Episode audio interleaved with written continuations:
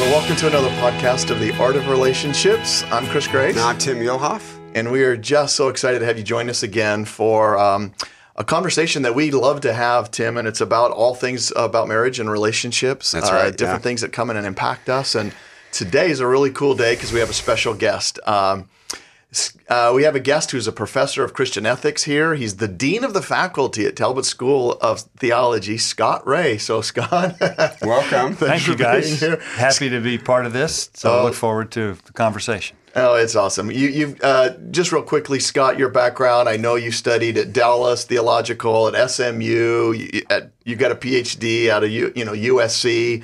And then uh, you just have been here now at Biola, I think, as long as many of us have been. 20, and 28 years 28 here. 28 years. Yeah. Yeah. Wow, So- that's great. There's some, you- something to be said for roots and stability. And, there you go. Things like that. That's awesome.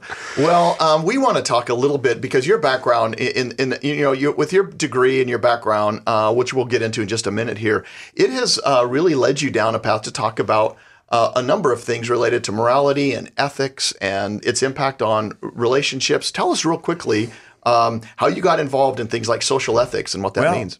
here, here's the thing this stuff has followed me home in ways that I never expected. Uh, I thought, you know, these professional types of things would be great to teach students and the next generation of pastors. Uh, but I never envisioned that God, in His sort of providential sense of humor, would see fit to have these things follow me home. Yeah. My wife and I, you know, right when I first started getting interested in all these wild new reproductive technologies, was a long time ago. My wife and I began a four to five year journey with infertility oh, sure. ourselves. Yeah. Had no idea how painful that was going to be. Um, and I, in fact, I asked her.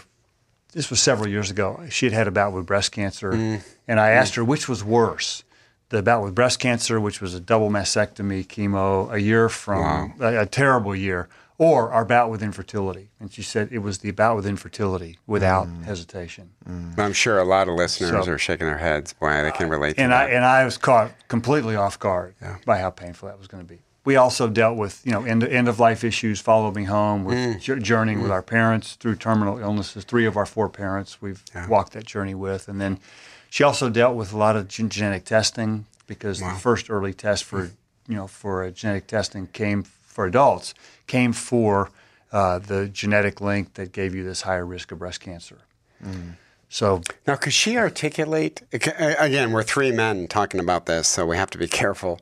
But so that surprises me that she would say infertility was just so Oh, yeah. much more. Could, could she Yeah. articulate why? Oh uh, yeah, I think I think because for for one, it at least temporarily, it marked the death of a dream, and the second thing is it undercut her sense of gender identity in ways that she didn't expect. There was a lot more wrapped up in her ability to successfully carry a child, to being female, and for mine being male. Yeah. You know, the ability to father a child. Well, That was that was a big shot to both of our gender identity.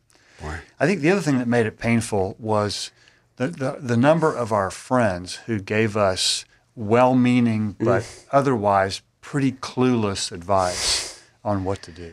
Job's friends. Uh, something like that. Yeah. Yeah. It was, and that just made it worse. So we, you know, we stopped going to church on Mother's Day and Father's Day. Sure. Easily the two worst days of the Yeah, year. yeah. She quit going to baby showers with all her friends. You know, our friends were, eh, you know, as you might expect, our friends were multiplying like rabbits at the time. Gosh. Um, and so it was just it was just really hard. It was hard to rejoice with them.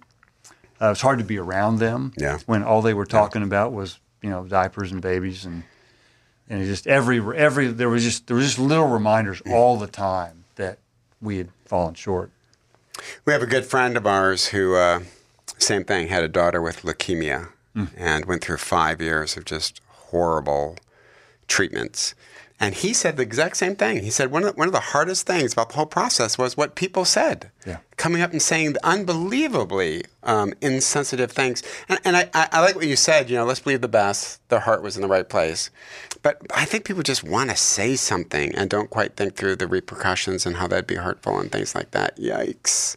Yeah, it. Uh, you know, we, I, we we tell we tell our students that uh, you know before you give advice to couples wrestling with infertility, be prepared to duck Oh, because Yeah. they, you know, we, w You know, thankfully I didn't, but I was tempted to smack some of our friends uh, because they, you know, in fact, they asked all kinds of questions that my first reaction was, "What makes you think that this is any of your business?" Right. Uh, Right. I mean, they asked some, some very personal questions mm. about things that they had no right to ask about, and essentially, I think what what hurt so badly was that we what we heard through their comments was this sort of this statement of you know, thank God it's you and not us that are dealing with this. wow. Well, Nobody ever said that Right. directly, but Right. that's Right. you know the, sort of the, that's what these pious platitudes generally are trying to communicate. We have a principle in COM called feed forward. As much as possible, anticipate the effects of your communication. And when the Proverbs say life and death is in the power of the tongue, to as much as possible, anticipate wh- what will be this person's reaction to what I'm about to say. But that's hard. That's a discipline. It to is. do. Well, it is. And I think, you know, I think what we recognize that, you know, so much of the pain of this caught us off guard too. You know, we weren't prepared for that. Yeah. I mean, nobody told us this is what you ought to expect. Uh, and I suspect, you know, I probably said some of those things to other mm. infertile yeah. couples just because, I- you know, I, no, you know, when people, when I tell people that my wife thought that infertility was worse than going through a year of breast cancer, they're shocked to mm. hear that Yeah. Uh, because no, nobody gets that infertility is this painful. Boy, what a great introduction to what we're some of the questions we're going to talk about. So you have a book called Introducing Christian Ethics, Zondervan Press, which is helpful because maybe these are conversations we should have long before you get the news. Yeah, Uh, that's a and great many of us point. just don't. I think we just kind of hope and wish and plan uh, that this is just never going to happen. We have a, a, another good friend of ours who um, not everybody's going to thank. Don't be friends with the man. Bad things happen. They were on vacation and they were driving rental bikes, and a drunk driver came around the corner and smacked Floyd. He did somersault, landed head down into the windshield. Uh, when the police came, they actually took Diana away from the scene, thinking that he was dead. There's nobody, nobody's recovering from this. So now she's in ICU for what ten days, and she said to me something that made me think of you, Scott. She said, "Sitting in an ICU is not the time to be having some of these conversations." That's, that's, Right? the, that's the understatement of the year. Yeah. So I love Uh, the fact that you're part of your writing is to say, hey, let's actually have as much as possible these conversations before you're in the ICU unit. Well, and, and yeah, and most people who are, you know, who are probably under 50 Hmm. think they're still bulletproof. Oh boy. Yeah. Uh, and but people, what people don't don't realize is you might remember the name Terri Schiavo. yeah. She had a, you know, her case was uh, has national attention on removing feeding tubes. Terri Schiavo, you know how old she was when she lapsed into a vegetative state? in her 20s. She was 27. No way. I didn't It's the realize that. last. It's the last thing she expected. uh, and you know, we tell our seminary students all the time. You know, these are conversations that you have to have with your parents. Those are hard. Those are tough conversations. Yeah. But you know, if it, it's not fair to your family members for them to have to guess at what you would want done. Yeah. That you know, should you reach the point where you can't make decisions for yourself anymore, that's not. That's a huge burden to put on a, on a spouse or on you know adult children. Yeah. Um, Scott, what are some recommendations then? Uh, let's let's say that um, listeners out there are saying, "Yeah, I I've known about this. I wanted to talk. I wanted to spend some time. I, I just don't know how to approach the conversation. What's some advice you have? What are some quick ways that you could give uh, to somebody to say, "This is how you begin. This, This is what you." yeah, there's there's a really good document that's available. Some smart people simpli- simplified this so that you don't have to have training in ethics or in medicine to figure this out. But it's called it's called the Five Wishes. And it's just you just the fivewishes.org. Really? And it's it's it, it lays out all the questions that you need to talk about and answer. It's a really good document. It's it's the it's the sort of the preface to signing an advance directive for yourself. Um, But it's it's it's really well done. It's not particularly Christian, but it's mm-hmm. Mm-hmm. consistent mm-hmm. with a Christian worldview. Uh, The first time we thought about, we had to think about this is my wife and I were going to uh, China Uh, it was part of a model shoot. I was shooting for a Speedo at that time. And uh, Scott, Scott's laughing, and that, that kind of discourages me in some ways. I'll be honest with you. No, we were going to China, and um, Well, I can understand that your wife would be the model for it. yes, it was a dual that. shoot. Thank you. It was both. It was a couple's shoot. Thank you. No, we are not cutting this out, Chris Grace, and say we're going to. No, we're not. We're keeping this. But for the first time, we thought, you know what? What happens if something happens to both of us? Uh, our kids were younger. So we came up with a, a, a will for the very first time, and who is going to be the godparents of our kids? And we had never even really thought that way. But but how silly not to think Exactly, that something yeah. could happen like that. So that was the very first time we said, okay, what's going to happen with their education fund? Who's actually who are they going to go live with? And those are uncomfortable questions. But boy, imagine if we didn't do anything and something did, God forbid, happen to both of us. That would be horrendous. That's craziness. It- yeah. It's, And and the, the same thing applies medically for yourself. yeah, yeah. You know, I mean, God, God forbid, but uh, you know, if if for you know if something happened to you or to Noreen, yeah. and she was either you or her was not able to make decisions for right. for yourself, Yeah. you know, what what would she want done? Yeah. Do- I mean, do you have a good idea of what of what that would be? And you know, ha- your your friend was right. Having those discussions in an ICU is probably the worst place to Worst have them. place, yeah. And that's where well over half of these take place for the first time. Yeah. Yeah. Uh, because as you know, being the psychologist, Chris, you would know. There's more family dysfunction emerges in an ICU Mm. per square inch than probably any other place that you can imagine Yeah. because all the you know all the gremlins come out uh, and all the you know all the resentments you know all the little petty all the baggage comes out Boy. at the end of life Yeah. which is why I tell our seminary students you know you you have to you have to get better at this and you you can't you know you can't say that I'm not I'm just not going to go visit people in hospitals Yeah. Boy. because it's a time you know people when mortality is imminent people are really paying attention to life's most important questions It's good. Uh, Scott, when you, um, as you've been dealing with this with a lot of families and couples and students in this process, um, what's the big fear? What, why, why is the conversation so hard to have? And that's a, yeah that's a great question. And i think the big fear is you know i you know do i really want to know all this stuff? Hmm. Do i really want all this information? I mean yeah, I, a set sitting across the coffee table from a couple. This, they were in their probably early 30s they were just just starting to talk about having a family. And he has a history of huntington's disease in his family is? I'm not which is a terrible degenerative neurological mm. disease mm. whose symptoms don't usually onset until you're in your late 30s or 40s. Mm. So you have a completely normal life until you're about 35 or 40 and then you start progressively falling apart ah. neurologically. It's just it's an awful way to go. Well, this guy his dad was in his 60s and had shown no symptoms. And so they thought, wait, we're in the clear because the hmm. gene had skipped the generation. So they were just talking about starting a family. And when he gets a call from his dad, who's 62 at the hmm. time, and says, I just started showing symptoms. And so now he's got to face the question do I get tested myself? Oh, sure. Which he's highly ambivalent about knowing if he's got a, a genetic ticking time bomb. Hmm. But he's also got to think about his wife now. What do we do about starting a family where there's a 50 50 chance of passing on Yeah, yeah. this gene? And she made, she made a very interesting statement. She said, I don't want to wake up at age 50 and find out we had missed an opportunity to try naturally for a family. Mm. So, so in your book, Introducing Christian Ethics, how, what are, where do you start? I'm, I'm sure our listeners, myself included, are just kind of overwhelmed. How, where do we start, and how do you bring up this topic, and what, what are even the topics that we should be thinking about? I think I would actually suggest that we start doing this in our churches first. Oh, Because if people are only hearing about this for the first time when crisis hits, you've already lost.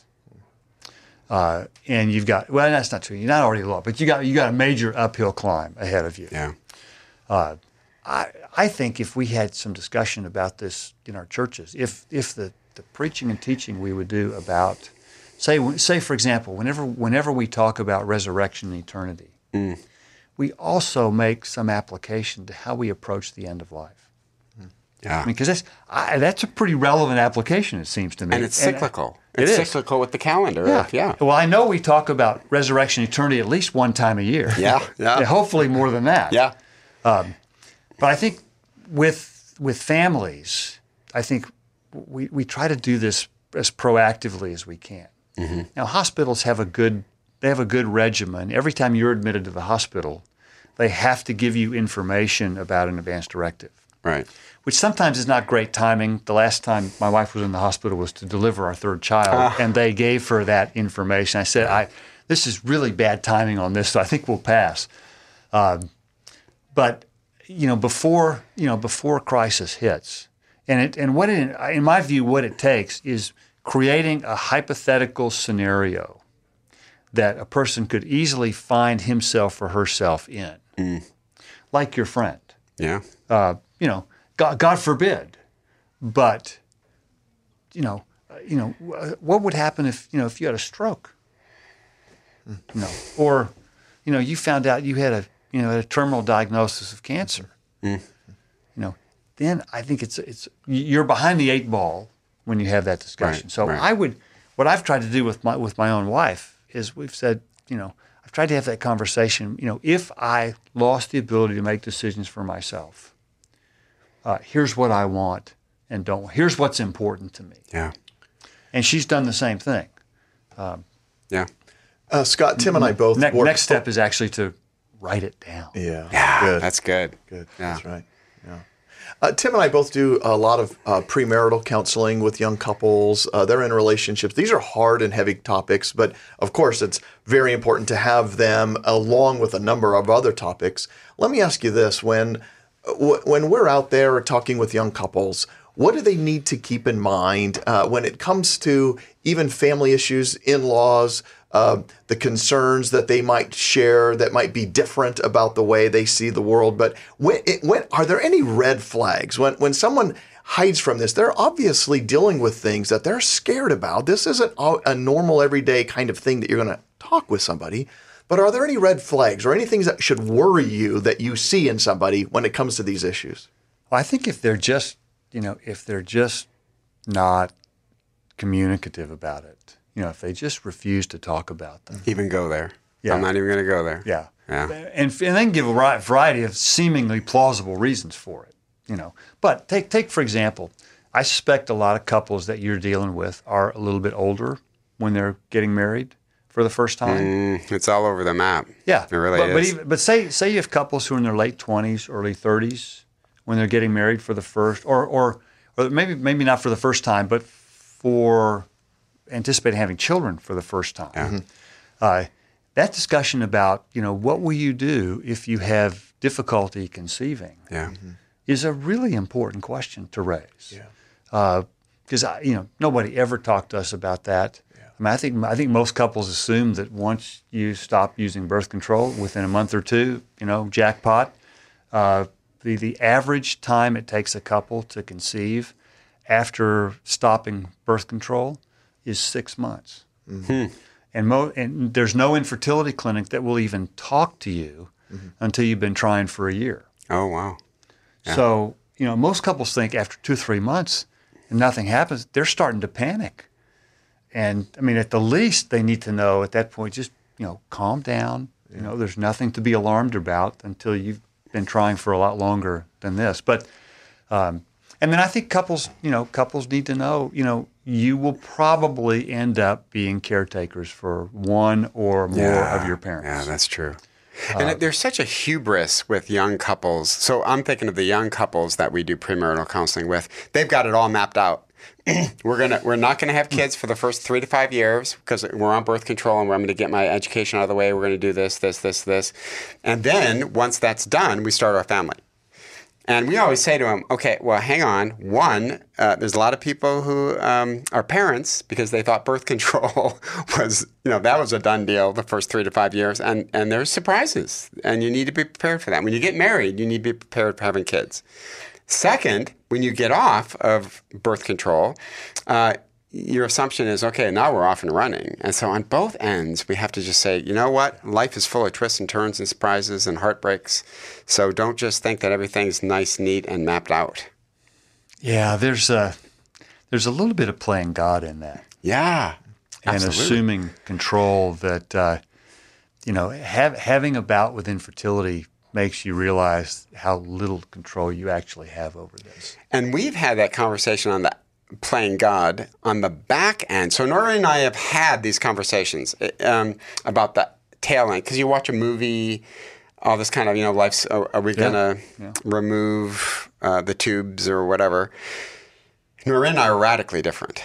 Radically different. I'm like, and I, I just I do not want to artificially be hanging in there. I just don't. If there's no chance of me getting better, then I just I just don't want that. I don't want the kids to see me that way. I don't want you to have to go through that. I just don't want that. Noreen's like, I I want to. Hey, I want to be around. I want. I, I don't want to. And then she says to me, "Honey, do not ask me to do that." That that was an interesting conversation. We had this epiphany. Do not. I can't be the one who says, "Yeah, we're gonna we're gonna stop Yeah, this." it's, it's actually not in your interest to have her do that. Right. oh, so so part of that would be then we. You can legally select somebody to be the decision Oh yeah, maker. oh yeah, that's part of advanced directive. Okay. They, if you don't select someone, they'll assume that there's a pecking order that they assume, and your spouse is first. But uh, you know, it, you wouldn't be the first whose spouse doesn't have the course, stomach of course, to do what you think you want. You want, um, and you know, you you definitely want to you want to get that sorted out. See, that's great, man. That's just great to hear. That's good. Chris, and it- will you be my Gladly. done? Done. And that's that's not that's not a slam on your spouse. Right. No. Either. Oh no, they're too close to it. Yeah. Oh, they're too. Yeah. Yeah. absolutely. Yeah. Scott, in the in a book also coming out, another one uh, called Moral Choices. Uh, the impact of that book has been great. I mean, it's now in its fourth edition. You're working on it. When it comes to um, things that impact relationships and marriages, tell me about why is that book so so important? You know, for this generation and for this time, in these choices that we're making. What what do you see as your key there for couples and for people who are in relationships? Well, it just I think part of it is that the the, the landscape for sexuality, mm. both inside and outside of marriage, has changed so dramatically in the last couple of years mm. that helping couples navigate where culture's headed mm-hmm. on this. You know, we we used to say that uh, you know the sexual revolution is over, but that is so out of date now. is, You know, now it's just you know the sexual revolution now has become the hookup culture. Yeah. And you know we have we have websites now that you know the Ashley Madison oh, adver- my. advertises affairs. Yeah. I remember landing. I, I, I, my my plane from L.A. to Sydney, Australia, was coming in, and the first billboard I saw on the streets of Sydney, Australia, was this giant billboard for Ashley Madison. My it says, goodness. "Life is short, have an affair." Yeah. Yeah. And so we, you know, it's just it's just not that uncommon. And when when their when their um, site was hacked Yeah. a year ago, I mean there were there were tens of thousands of otherwise upstanding people who completely panicked mm-hmm. about that information being made available on the dark web. Mm-hmm. Uh, Boy, that yeah, and that that's your private integrity. Yeah. And then those moments are but Paul says, you reap what you sow. And that that is that morality moment of, hey, my con- conscience is clear. And what are you hiding from people? That's what we try to get at premarital counseling is let us try to bring up these issues and let us let's bring up topics that you might not have thought to bring up. And I think the ethics of it is really important to know what do you do when nobody's watching? What is your private life like? Do you live out these values you say in public, but do I see that in private? Those are huge issues. So, Scott, you have uh, uh, children uh, uh, that are of marrying age. You have uh, a different generation. Uh, you're around college students all of the time, uh, graduate students, and others. They just deal with this ethic a little bit differently than the older generation does. And the, the things that they're exposed to in this culture have kind of shaped them. What do you see as what, some of the biggest differences between what they're facing today? uh, in this area of the se- sexual ethic versus let's say 20 30 years ago and when it would just didn't seem to be as in the face or, or culturally so hard for them. But now it is almost just an accepted part. To take a stand differently almost puts you against culture. Well, yeah, you're you're an exile in, in your own culture. Yeah. And I say the main thing that I've seen over the years has been how how much more pronounced the divorce is between sex and a meaningful relationship. Uh, I mean, it used to be that uh, you know it, it was it was almost assumed that you know you wouldn't just hook up with anybody. I mean, pe- people who would hook up with anybody, you know, we had very pejorative terms that we used to describe them. Yeah. which th- those have Yeah. completely disappeared from our vocabulary today. Uh, and I think how the other thing is how the, how the family's being redefined. Mm-hmm. And I'm I'll be interested to see you know if how we reap what we're sowing on that. Yeah. I think the jury's still out on that. I think you're right. There was a study my wife saw that was fascinating about um, what was the deal breaker with the number of sexual liaisons that you had had in the past.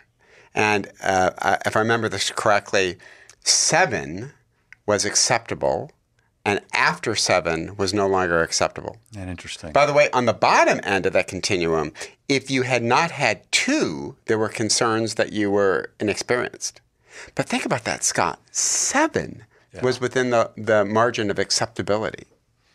That, that's, that Yeah. blows my mind. yeah, and I think the the you know the idea that somebody would actually wait until marriage Yeah. J- yeah, just yeah. it, it culturally just sounds like this incredibly archaic concept. Uh, and so I think make you know helping engage couples and college students, you know, helping them make sense out of that. You know why you know the Bible's pretty clear about that. It seems to me, but Yeah. but making sense out of that for a culture today is a huge challenge. Yeah. Gosh, Scott, thank you. A lot great stuff to think about. Yeah, these are these are questions and issues that couples face all the time. e- Single people, and again, whether or not in a dating relationship, but also with parents and family. That Scott, we're looking forward to just seeing you know a number of your uh, bo- books that are coming out. Again, Moral Choices coming out, fourth edition, and um, Introducing Christian ethics, Zondervan. and those are great ways that people can get involved. And of course, the fivewishes.org is another very important thing we can point couples to. You know, there's other things that we have on our website as well, cmr.biola.edu. And we'd love to highlight and get you a blog out there so we can continue this conversation. And we're just so grateful you came and joined us today. Uh, it's good to hear your story and your background and your journey, but also just the way in which you have a heart and a passion for helping couples and people deal with very difficult issues that can have long-term impact, impacts on their relationship. So thanks for joining us here today. Thank you, great, Scott. hey, great hanging out with you guys. Well, it's fun to have you all with us on um, our Art of Relationships podcast. Go to cmr.biola.edu for more information, and uh, it's great to have you here. Talk soon. All right. Thanks, Chris. Bye, Scott. Okay, thanks, guys.